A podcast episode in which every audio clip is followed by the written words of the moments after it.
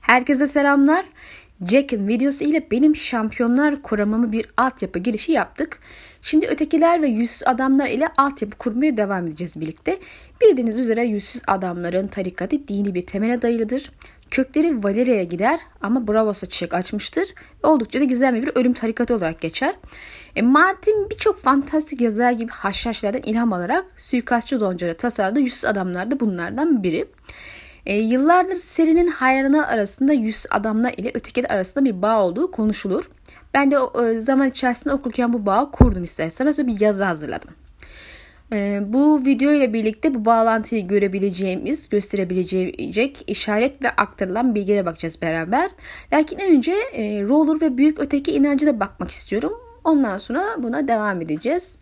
İlk başta Kızıl Tanrı Rollo'dan başlayacağız. Rollo'nun inancının kökünü falan bilmiyoruz ancak Azar Ahai ve Uzun Gece kehanetlerinin savunucusu ve takipçisi olduğu için oldukça eski olduğu izlenimini veriyor. Bu kehanetin çıkış noktası da aşağı ülkesi olduğu için köklerini muhtemelen orada bulabiliriz. Kızıl Tanrı olarak da bilinen Roller kendisini alevler ile simgeleyen Esos kökenli bir ilah. Takipçilerine kızıl rahipler ve rahibeler olarak adlandırıyorlar. E, pek çok noktada tapınakları var ancak aşağıyı ve Volantis inancın ana merkezleri gibi görünüyor. Buna rağmen tabii ki benim tahminim her tapınan kendi içinde özel olarak işlediği yani öyle merkezi bir e, yerden emir falan alıyor gözükmüyorlar. E, roller ateşi ve dolayısıyla yaşamı simgeliyor. Doğal olarak gün ışığı onun için vazgeçilmez bir noktadır. Yani günü yöneten bir ilahtan bahsediyoruz tabiri caizse.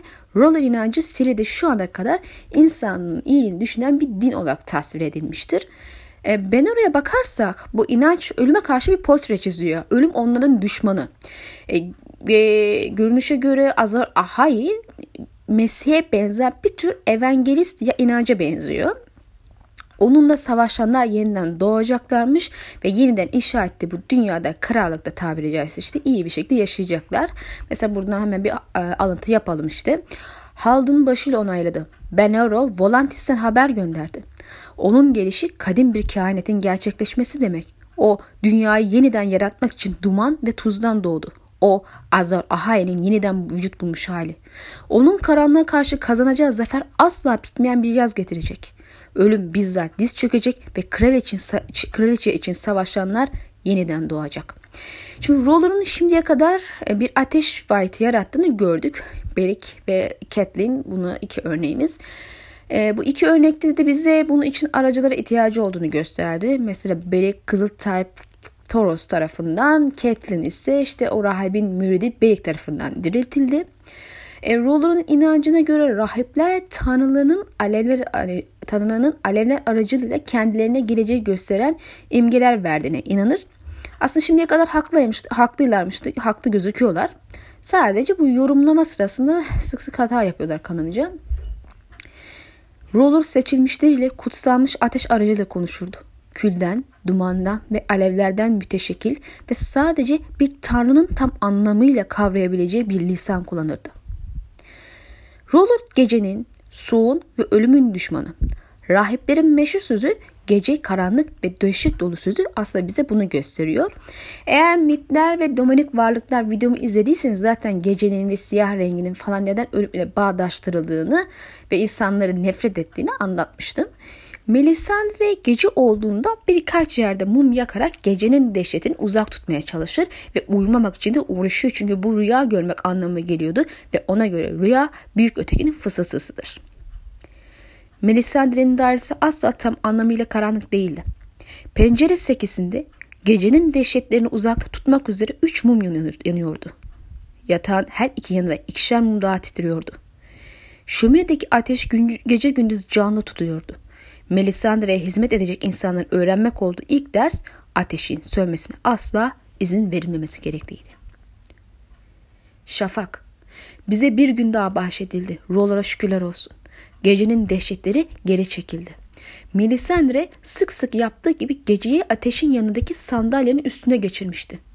Stannis gittiğinden beri yatağı pek kullanmamıştı. Omuzlarında dünyanın ağırlığı verken uyumak için vakti yoktu ve rüya görmekten korkuyordu. Uyku, küçük ölüm.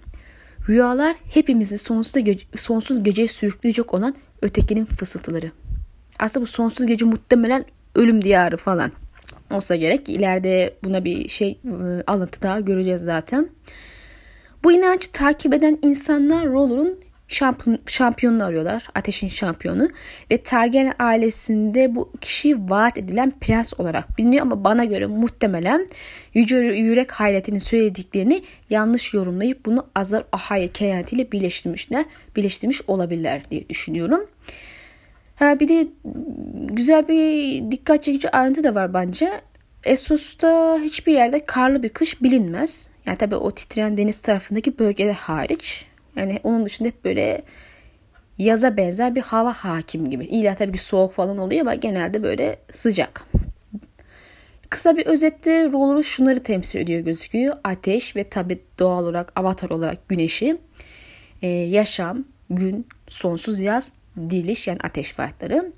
Şimdi onun düşmanını tanıyacağız. Karanlığın lordu Büyük Öteki. Şimdi Büyük Öteki Roller'ın düşmanı ve karşıtı olarak ifade edilir. Rollo'nun inancı kadar eski olduğunu düşünmek bence mantıklı. Sonuçta bunlar aslında birbirleriyle varlar. Kendine ait kişisel bir adı varmış ancak bunu bilseler bile Kızıl Harpler bunu asla söylemiyor. Rollo'nun aksine büyük öteki ölümünü temsil eder. Takipçileri ötekiler veya akgezen olarak adlandırılan bir tür buz yaratıklarıdır. Buz kullanarak birçok şey yapabilirler. Zırh, silahlar ve çok daha fazlası. Çoğu insan onları ölü zanneder ama Martin'e göre onlar ölü değil yaşıyorlar. Nitekim gecenin kraliçesi zaten bize bu izlenimi de veriyordu. Martin'in ağzından isterseniz ötekilerin tahsiline bir bakalım. Ötekiler ölü değil. Onlar tuhaf, güzel. Bir düşünün buzdan yapılmış site. Seed. Onun gibi bir şey. Farklı bir hayat. İnsanlık dışı, zarif, tehlikeli. Seed, e, cat perisi falan olarak tabir edilen bir doğaüstü yaratık. Ya peri yani elf peri. Ee, büyük ötekinin etki alanı kuzeyde surun ötesini kapsayan bir coğrafyadır. Tahminime göre surun büyüsü ötekiler dışında e, büyük ötekinin etki alanının sur gerisine geçmesini engelliyor gibi. Yine de tabii çok emin değilim çünkü karmaşık bazı noktalar da var. Ayrıca ateş ejderhaları da sur ötesine geçemiyor. Bu da bir dikkat çekici. Acaba iki tarafın etkisini mi birbirine geçirmiyor? Öyle de bir şey olabilir. E tabi diğer yandan roller gibi büyük ötekinin de diriltme gücü var gibi görünüyor. Ama bundan çok emin değilim yine. E, soğuk er bir buz white'dır. Bunu biliyoruz ama onu, onu dirilten büyük öteki mi ondan emin değilim. Elbette aklınıza ortalıkta dolanan cesetler falan gelecektir mavi gözlü. Onlar ne işte derseniz işte dirilmiş falan diye. Bence onlar gerçek anlamda dirilmiş şeyler değil. Onlar bence voklanmış ceset torbaları. E, bu da ayrı bir video konusu aslında ama çok değinmeyeceğim buna. E, karşımızda bence bir yeşil gören ayarında ya da belki de doğrudan yeşil gören bir öteki lideri olabilir. Şimdi onlar kanı sıcak akan canlıları sevmediği için ölüleri workluyor olabilirler. Aslında bu da çok anlamsız kaçmaz. Çünkü dikkat ederseniz yüzsüz adamlar da aslında bir çeşit deri değiştiren. Onlar da büyüden daha derin bir şeyle ölmüş yani yani daha büyüden daha derin bir şeyle ölmüş insanların yüzlerine giyerek şekillerini değiştiriyor. Yani bağlantıyı görüyorsunuz sanırsam. Hepsi bir, ortada bir deri değiştiren muhabbeti dönüyor yani ama biraz farklı yöntemlerle. E, kuzeyler arasında hayvanların derisini giyen insanlar ve şarkıcılar var. Ötekiler arasında ölü cesetlerini worklayıp onların derisini giyen biri yüksek ihtimalle var. Bir de ölülerin yüzlerini kesip onların derini gerçekten giyen, deri değiştiren yüzsüz adamlar var. Ve hepsi kuzey güçleriyle bağlantılı görünüyor. E, devam edelim. Şimdi Melisandre'ye göre uyku küçük ölümdür ve büyük öteki insanlara rüyalarda fısıldar. Aslında bu İslam'da da böyle bir tabir ediliyor. Kur'an'da bile uykunun küçük ölüm olduğu söylenir. Yani geçici bir ölüm halidir. Rüyalar büyük öteki tarafının iletişim aracı olabilir. Aslında rüyalar yeşil görenlerin iletişim aracı gibi bir şey gerçekten. Bran ve Reed oğlanı kan kuzunu tarafından rüyalarla yönlendirilmiş ve aynı kişi muhtemelen John'u rüyalarla yönlendirmeye bir şey anlatmaya çalışıyor. E, Yüce Yürek hayaleti de rüyalar arasında geleceği görüyor. Yani büyük ötekinin doğrudan kuzey güçleriyle alakalı bir figür olduğunu söylemek mümkün olabilir bu şekilde. Elbette seride mevcut halden daha öte ilahları göremeyeceğiz. Yani Martin bunu söyledi. Bu yüzden ben her ne kadar roller ve büyük öteki diye adlandırsam da siz bu kişileri daha çok hani bir lider ya da liderler olarak düşünme eğiliminde olun. Devam edeceğiz. Karanlık yine geri çekiliyor kısa bir süre için ama surun ardında düşman güçleniyor ve düşman kazanırsa şafak bir daha asla sökmeyecek. Ama rahibenin gördüğü ahşap surat bir kurt yüzlü çocuk. Ona kesinlikle düşmanın hizmetkarıydı. Onun şampiyonlarıydı. Tıpkı Stanis'in Melisandre'nin şampiyonu olduğu gibi. Şimdi burada dikkat çekilen nokta şu.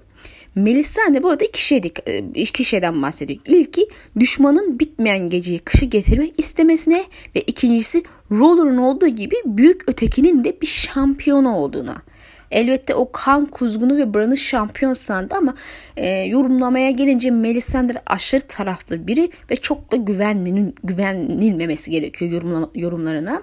Zaten unutmamak lazım ki ateşleri içinde gördü diye Stannis Azor hikayetine uydurmak gibi her şeyi yaptı yani. Olsa kehanet ona uymalıydı ama Stannis'e kehanet uydurdu. Şimdi Melisandre'nin ağzından Rollo tarafının büyük öteki nasıl gördüğünü okuyacağız. Şimdi bizi karanlık tanrısı koruyor öyleydim. Sizi bile. Kadının gözü biraz daha alevlenmiş, alevli yanıyormuş gibi göründü. O ismi almayın sir. Kara gözlerini üzerimiz üstümüze çekersiniz. O kimseyi korumaz bana inanın. Bu meşale gibiyim Sir Davos. İkimiz de Roland'ın araçlarıyız. Bir amaç için yaratıldık. Karanlığı uzakta tutmak için. Buna inanıyor musunuz? Ölüm onun hakimiyet anını. Ölülerse askerleridir. Ayrıca iki ilah ve taraf arasında güzel bir karşılaştırma da yapıyor Melisandre.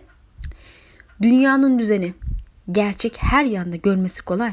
Gece karanlık ve dehşet dolu. Gündüz parlak, güzel ve umut dolu. Biri siyah, biri beyaz. Buz var ve ateş var. Nefret ve aşk. Acı ve tatlı. Erkek ve kadın. ızdırap ve de zevk. Kış ve yaz. Kötü ve iyi. Melisande Davos'a doğru bir adım attı. Ölüm ve yaşam. Her yerde zıtlıklar. Her yerde savaş. Savaş diye sordu Davos. Savaş diye doğruladı kadın. İki savaş var soğan şövalyesi. Yedi değil, bir değil, yüz ya da bin değil.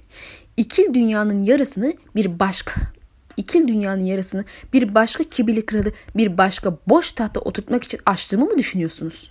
Savaş zamanında başladığı andan beri, savaş zamanın başladığı andan beri sürüyor ve savaş bitmeden önce bütün insanlar duracakları tarafı seçmek zorunda.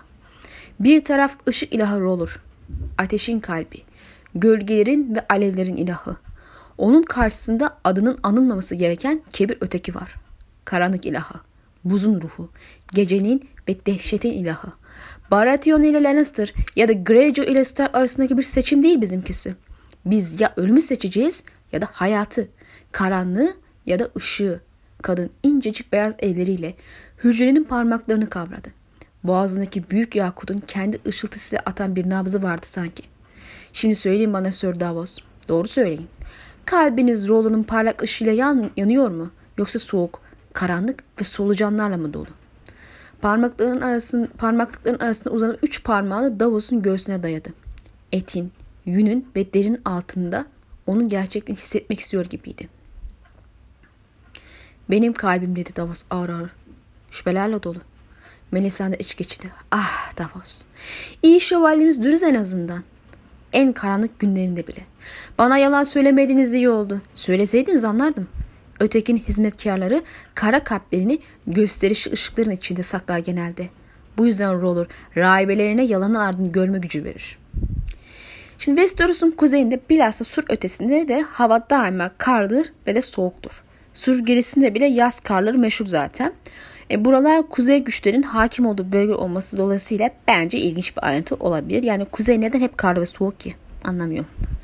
Kısa bir özetle büyük öteki şunları temsil ediyor. Ölüm, buz, kar ve doğal olarak ay, gece, sonsuz kış, bir diriliş diyebiliriz. Buz vayları belki.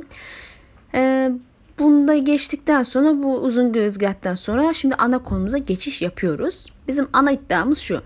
Yüzsüz adamlar büyük ötekinin hizmetkarları mı? Haliyle onun rahipleri mi?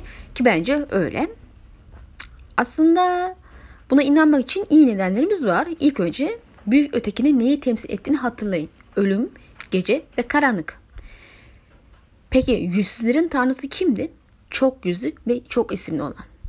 Nazik adam bize ilk yüzsüz adamın hikayesini anlattığında onun tüm tanrının aslında tek tanrı olduğunu ve insanlara bir ölüm hediyesi vererek onu memnun, memnun edeceğini anladığını anlatmıştı.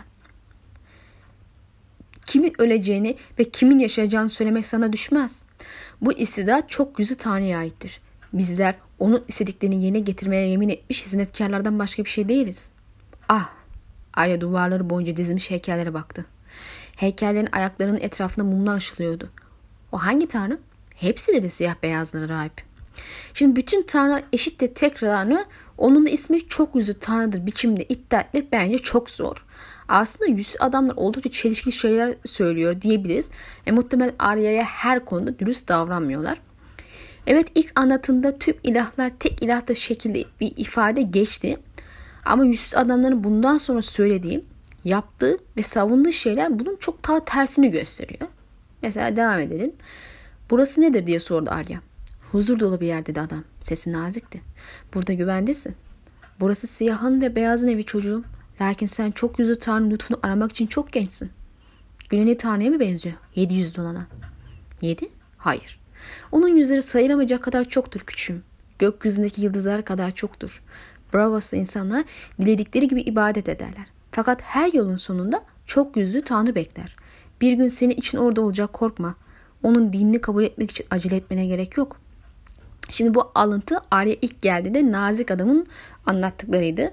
Burada ölümden bahsediyor. İnsanlar hayattayken istediklerine inanabilir. Herhangi bir dini yaşayabilir, ibadet edebilir. Ancak ölüm zamanı geldiğinde tek gerçek Tanrı ölümdür diyor. Yani çok gözün aslında ölüm ilahı olduğunu daha kafadan bahsetmiş. Bu arkadaşların taptığı şeyin ölüm ilahı olduğunu gösteren arka arkaya başka alıntılarda okuyacağız şimdi. Belki de çok yüzü Tanrı senin onun aracı olması, olman için buraya getirdi. Lakin sana baktığımda bir çocuk görüyorum. Daha beteri bir kız çocuğu görüyorum. Yüzyıllar içinde pek çok insan çok yüzü Tanrı'ya hizmet etti ama Tanrı'nın hizmetkarlarının çok azı kadındı. Kadınlar dünyaya hayat verir. Biz ölüm hediyesi getiririz. Kimse ikisini birden yapamaz. Bütün insanlar ölmelidir. Bizler ölümün vasıtalarıyız. Kendisi değil. Şarkıcıyı öldürdüğünde Tanrı'nın kudretini kendi üstüne aldın. Biz insanları öldürürüz ama onları yargılamayız. Anlıyor musun? Ölüm en kötü şey değildir diye onu anlatladı nazik adam. Ölüm Tanrı'nın bize hediyesidir. Arzuları ve acıyı bitirir. Doğduğumuz gün çok yüzü Tanrı her birimize birer kara melek gönderir. Bu melek hayatımız boyunca yanımızda yürür. Günahlarımız ve ıstıraplarımızı taşıyamayacağımız kadar büyük olduğunda melek elimizden tutar ve bizi yıldızların daima parlayarak yandığı gece topraklarına götürür. Siyah kadekten içmeye gelen insanlar meleklerini arıyorlar. Eğer koklarlarsa mumlar onları sakinleştiriyor. Korkarlarsa mumlar onları sakinleştiriyor. Yanan mumlarımızı kokladığın neyin kokusunu alıyorsun çocuğum? Dokuz özgür şehir eski Valeria'nın kızları da diye öğretmişti nazik adam. Lakin Bravos evden kaçan pit çocuktur. Biz kırma bir halkız. Kölelerin, fahişelerin ve hırsızların oğullarıyız. Bizim atalarımız bu sığınağa yüzlerce farklı topraktan geldiler. Onları köleleştiren ejderha lordlarından kaçtılar. Onlarla birlikte yüzlerce tanrı da geldi ama hepsinin müştereken paylaştığı bir tanrı vardı. Çok yüzü tanrı. Ve çok ismi demişti nazik adam. Onun adı Koor'da kara keçidir. Yiti'de gecenin aslanı ve batı diyarda yabancı. İster yediye ister ışık tanrısına. İster ay anaya ister boğulmuş tanrıya.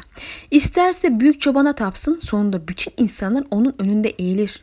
Bütün insanlık ona aittir. Aksi takdirde dünyanın bir yerinde sonsuza kadar yaşayan bir halk olurdu. Sen sonsuza kadar yaşayan bir halk biliyor musun? Hayır demişti Ket. Bütün insanlar ölmeli. Yabancı geliyor Penny, kara keçi, soluk çocuk, çok yüzlü tanrı. Ona istediğin gibi seslen. Bu ölüm. Bilhassa bu son alıntı Tyrion'un 6. kitaptaki Miren Savaşı'ndan geliyor. Bu son alıntılarda dikkat edilmesi gereken birkaç noktamız var. İlki Essos veya Vestoros'ta olsun insanların ölüm tanrısı olarak varlığına inandığı her isimdeki ilah aslında aynı ilah. Yani ölüm ilahı sayısız isim ve şekilde diğer kültür ve dillerde yerini almış. Yani nazik adamın bahsettiği ilk yüzsüz adamın dua edilen tüm tanrının aynı tek tanrı olduğuna inandığı sözü özde buna da işaret ediyor olabilir. Yani yabancı, kara keçi ve gecenin aslını soluk çocuklu bakkalon bile aynı kişi. İki, bir dikkat edilmesi gereken bir nokta da nazik adamın daha sonra şöyle demiş olması. Diğer tüm tanrıları sayıyor ve onlara istenildiği kadar tapınabileceğini ama sonunda çok yüzü tanrı ile yani ölüm tanrısı ile yüzleşeceklerini söylüyor. Yani bütün insanlar aslında ona ait diyor. Yani bu bile çok yüzün aslında ölüm ilahı olduğunu ve diğer tanrılardan ayrıldığını gösteriyor. E, üçüncüsü benim için en dikkat çekici noktaların bir de tanrı, bir, bir tanrının adının ilk uzun gece ile bağlantılı olması. Gecenin aslanı. Çok yüzlünün isimlerinden biri gecenin aslanı yani ölüm ilahı. Bu ilah, ilahın ilah, uzun geceyi getiren ve insanı cezalandıran ölüm ilah olması bence çok dikkat çekici. Melisande bile e, büyük öteki gecenin ilahı olarak adlandırıyordu aslında. Yani bu şekilde zaten bir ilahımız var gecenin aslında. E, dördüncüsü tüm bu ölüm ilahların isimlerine bakarsak hep siyah, gece ve karanlık kelimelerini görüyoruz. Ve Melisandre'nin dediği gibi karanlık, gece, soğuk ve ölü. Yani ölüm onun hakimiyet alanı, ölülerse onun askeri alayı. Hepsi ölüm ilahı.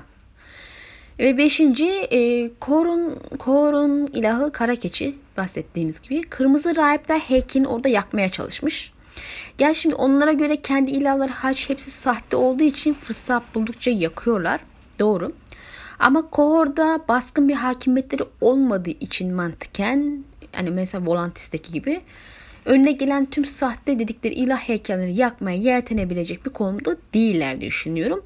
E tabii bu, bu bilgiyi de Arya'nın Bravo'saki povları sırasında öğrendiğimiz için güzel bir denk gelme olmuş. Yani kanımca düşman olduğu için yani büyük ötekiyi temsil ettiği için ölüm ilahı olduğu için yakmaya çalıştılar diye düşünüyorum.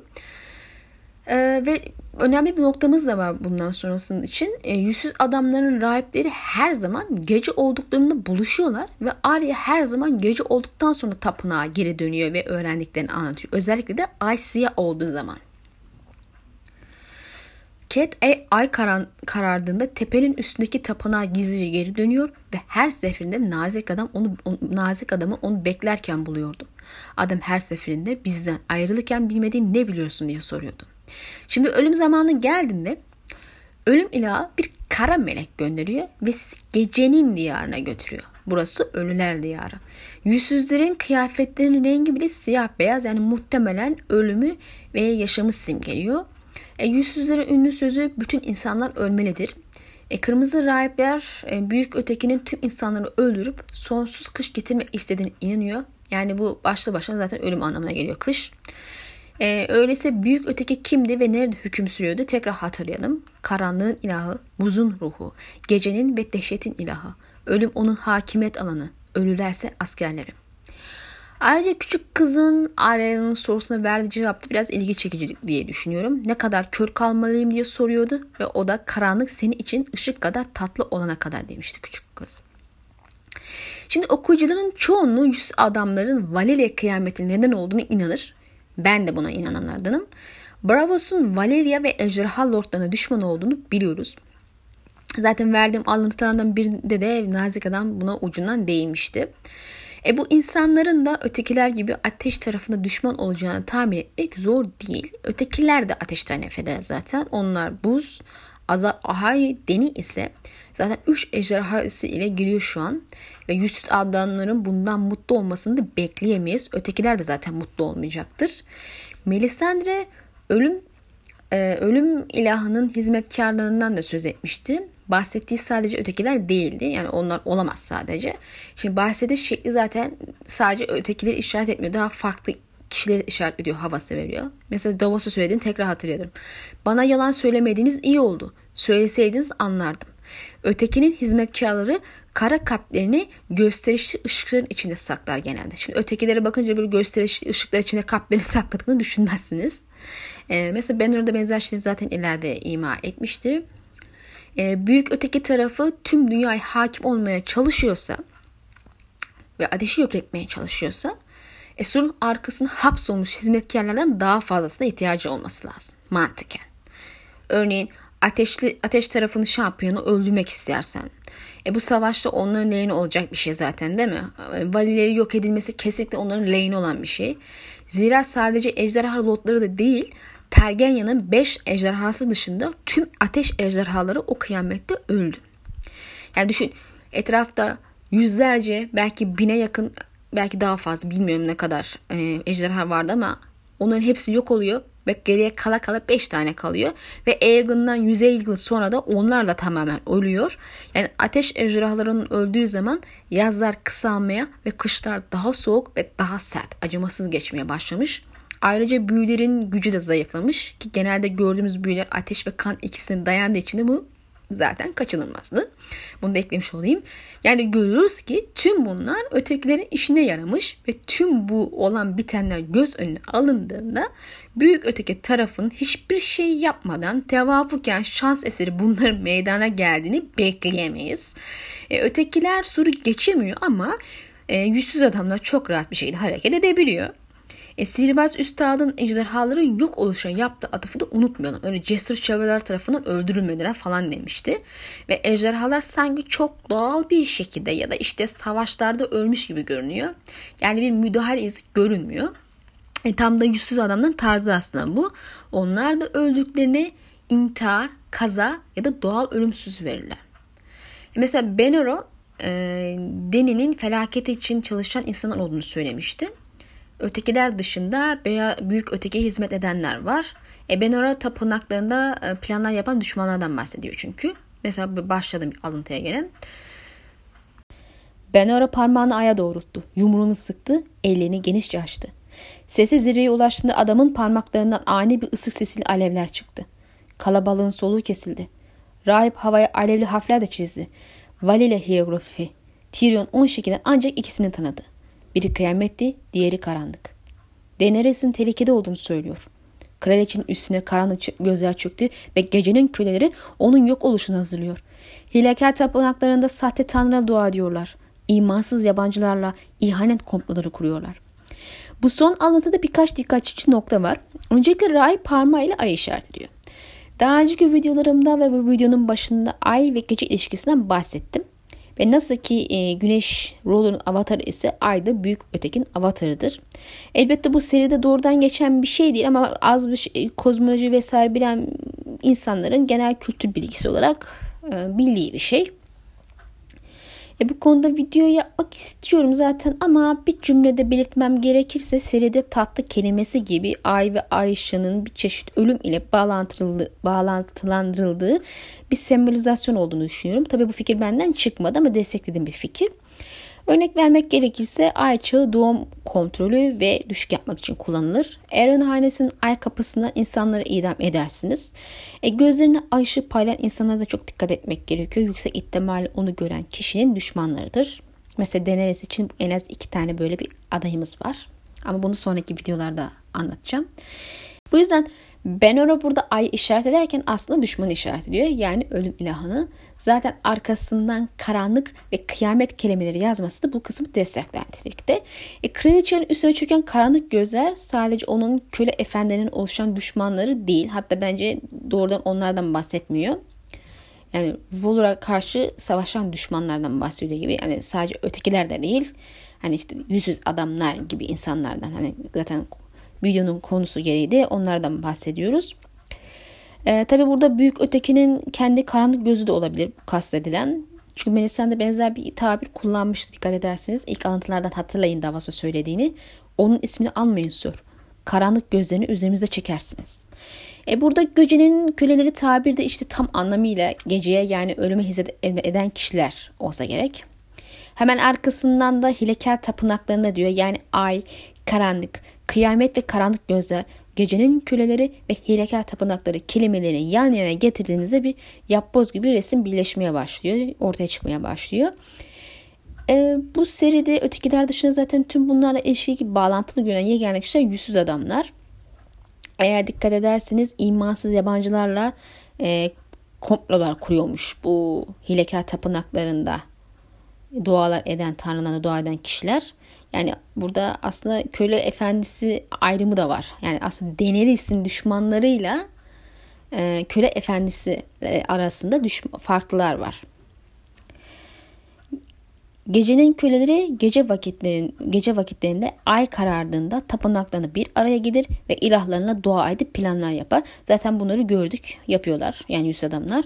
Elbette biz şu ana kadar sadece kimi öldürüp öldürmeyeceklerine dair plan yaptıklarını gördük. Aile zaten tüm toplantıları göremediği gibi konuşulan her şeyi de anlayabilecek seviyede değildi en son bıraktığımızda. Yani zaten gizli planlarda kalfaların ve çırakların yanında da konuşulmaz.